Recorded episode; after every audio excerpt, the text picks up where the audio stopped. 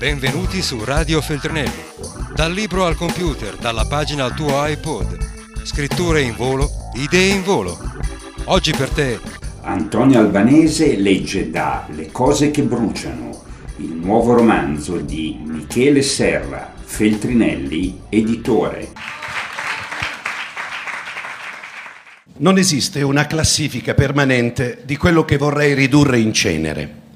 Ogni sopralluogo materiale o anche solo mentale, nelle fitte cataste in solaio, negli armadi, in cantina, nella rimessa, mi porta a rivedere il giudizio su ogni singolo oggetto. Basta pochissimo. Una corrente sottile di simpatia o di antipatia, di spregio o di pietà, per riabilitare il condannato e condannare lo scampato. Questo è l'elenco sommario dei materiali destinati ai falò, aggiornato alle ore 6.30 di questa mattina.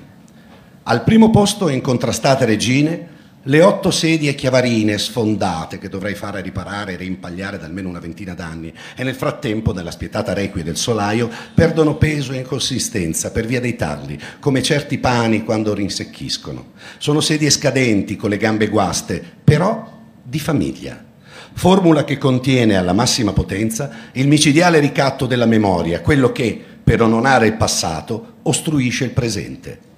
Al secondo posto le cose di mia zia Wanda, quasi al completo, prese in blocco, deprivate di ogni individualità, anche perché se appena concedessi a ogni vecchio paltò, a ogni pentola pressione una sua autonoma dignità, sarei paralizzato dagli scrupoli. Si deve dunque approfittare del fatto che le cose di zia Wanda si adattano bene a una classificazione collettiva, costituiscono il classico ensemble, possiedono, direbbe un critico, una notevole unità stilistica, il famoso vorrei ma non posso, nel caso di zia Wanda trasformato in un risolutivo non solo non posso, ma neppure vorrei. Il problema è che, già formulando questo pensiero, in fin dei conti, riconoscendo le cose di Zevanda una loro ragione di essere, il mio giudizio comincia a vacillare. Penso che le cose di zia Vanda sarebbero perfette, per esempio, come nucleo fondante di un museo della depressione o per una di quelle installazioni artistiche che mettono in mostra gli oggetti di tutti i giorni, allo scopo di illustrare il definitivo abbandono nella società di massa di ogni ambizione estetica. Peggio ancora, mi viene il dubbio che proprio la mediocrità delle cose di zia Wanda sa ciò che dovrebbe rendermi indulgente nei loro confronti. Ma che ho diritto di distruggerle o di liberarmene solamente perché sono brutte? Non avevo forse deciso di imparare a essere umile? Al terzo posto c'è qualcosa di molto complicato, molto delicato. L'intero carteggio di mia madre con Sandro Losandro. Una grande scatola di cartone fiorata, chiusa da un fiocco ex vermiglio e oggi scolorito, sfinito dall'attesa di dita che lo sciolgano. È pieno di vecchie lettere tra due ex compagni di università, ex fidanzati, ex amanti che mia madre conservava come una reliquia. Non volle mai spiegare né a me né a mia sorella Lucrezia se quei 6-7 kg di carta ingiallita avessero valore privato o pubblico, sentimentale o scientifico. Ci diceva soltanto di quando in quando, questo è il mio carteggio con Sandro Losandro, mi raccomando, e non avemmo mai il coraggio di fare le domande in proposito, consegnandoci così all'eterna prigionia di quel mi raccomando, così vago insieme e così perentorio. Poi ci sono una decina di annate dei miei faldoni fiscali, pedanti accumuli di scontrini, ricevute di agriturismi, ristoranti, stazioni di servizio, ciascuno è il nome di un giorno, di un posto della mia vita, non sempre meritevoli di memoria. Il commercialista mi dice che trascorsi dieci anni non esiste più l'obbligo di conservare quelle insulse scritture, ma il terrore della burocrazia mi paralizza, non mi fido. Niente niente passa davvero, tutto lascia tracce, una scia interminabile di carte burocratiche ci insegue e per quanto velocemente noi si fugga verso il futuro, siamo pedinati dal nostro passato. È il passato in persona negli ultimi tempi l'ombra che mi tallona implacabile. Io cerco di seminarla o di fermarmi o lasciarlo passare, ma lui non fa una piega, come se da un momento all'altro volesse tamponarmi e farmi franare addosso tutto il suo carico. E ditemi voi che fare delle decine di cartine stradali d'Europa, le più recenti degli anni Ottanta, che conservo in ricordo dei miei viaggi giovanili, tutte piegate male, bozzute, alcune con macchie di Coca-Cola, segnacci di matita, strappi. La loro attendibilità è ridotta allo zero. Nuove strade, autostrade, nuovi svincoli, rotatori hanno cambiato la faccia del mondo nel frattempo. Le ho conservate per conservare il ricordo di me ancora con tanti capelli, in motocicletta tra Avignone e Tolosa o in traghetto tra Danimarca e Svezia. E poi le fotografie, soprattutto le fotografie.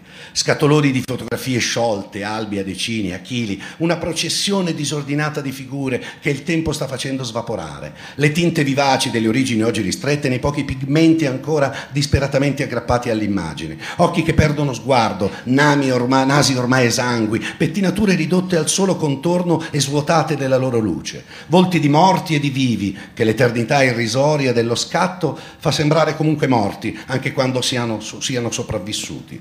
Alcune zio decrepiti che sorridono nel loro angolo di inquadratura come se fossero già in posa per le esequie. E zia Carlotta, comunque, oggi che ne ha 90, pare più viva di quando, quarantenne, con i suoi pantaloni a sigarette e il suo golfino girocollo, salutava da una località di montagna, forse proprio me, qui e adesso, senza badare a quanta tristezza mi avrebbe procurato 50 anni dopo imbattermi nella sua sbiadita giovinezza. Poche cose riescono a testimoniare la fragilità della vita umana come le fotografie di famiglia. Ho uno scaffale intero di albi di fotografie, quelle di mia madre, quelle di zia Carlotta, quelle di zia Wanda, perfino le mie, non le guardo mai. Neanche Maria le guarda mai, stanno lì le fotografie, ma senza la seducente leggerezza dei fantasmi. Pesano, come tutti i depositi e gli archivi. Pesano. È incredibile quanto pesi la carta. Voglio bruciare tutto, sì, brucerò tutto e nel fumo che sale al cielo vedrò danzare finalmente la mia libertà. Metri cubi di ingombro ridotti a pochi centimetri di cenere, tonnellate di peso in pochi grammi, così pochi che per disperderli non c'è nemmeno bisogno del vento. Credetemi, è un libro bellissimo.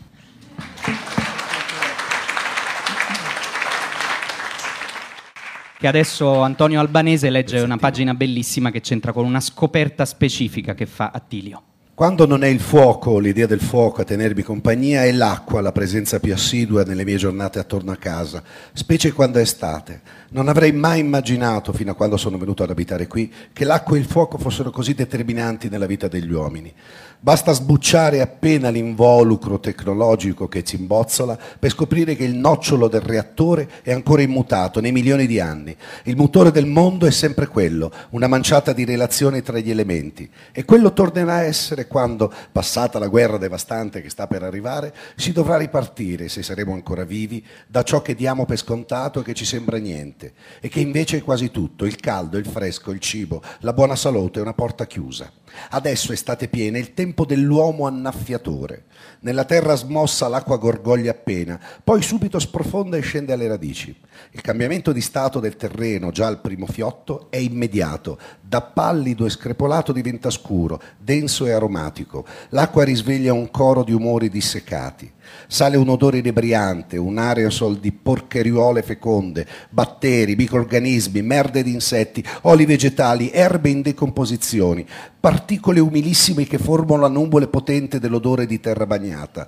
Tra gli odori della vita, quello di terra bagnata è uno dei più grati e rappresentativi.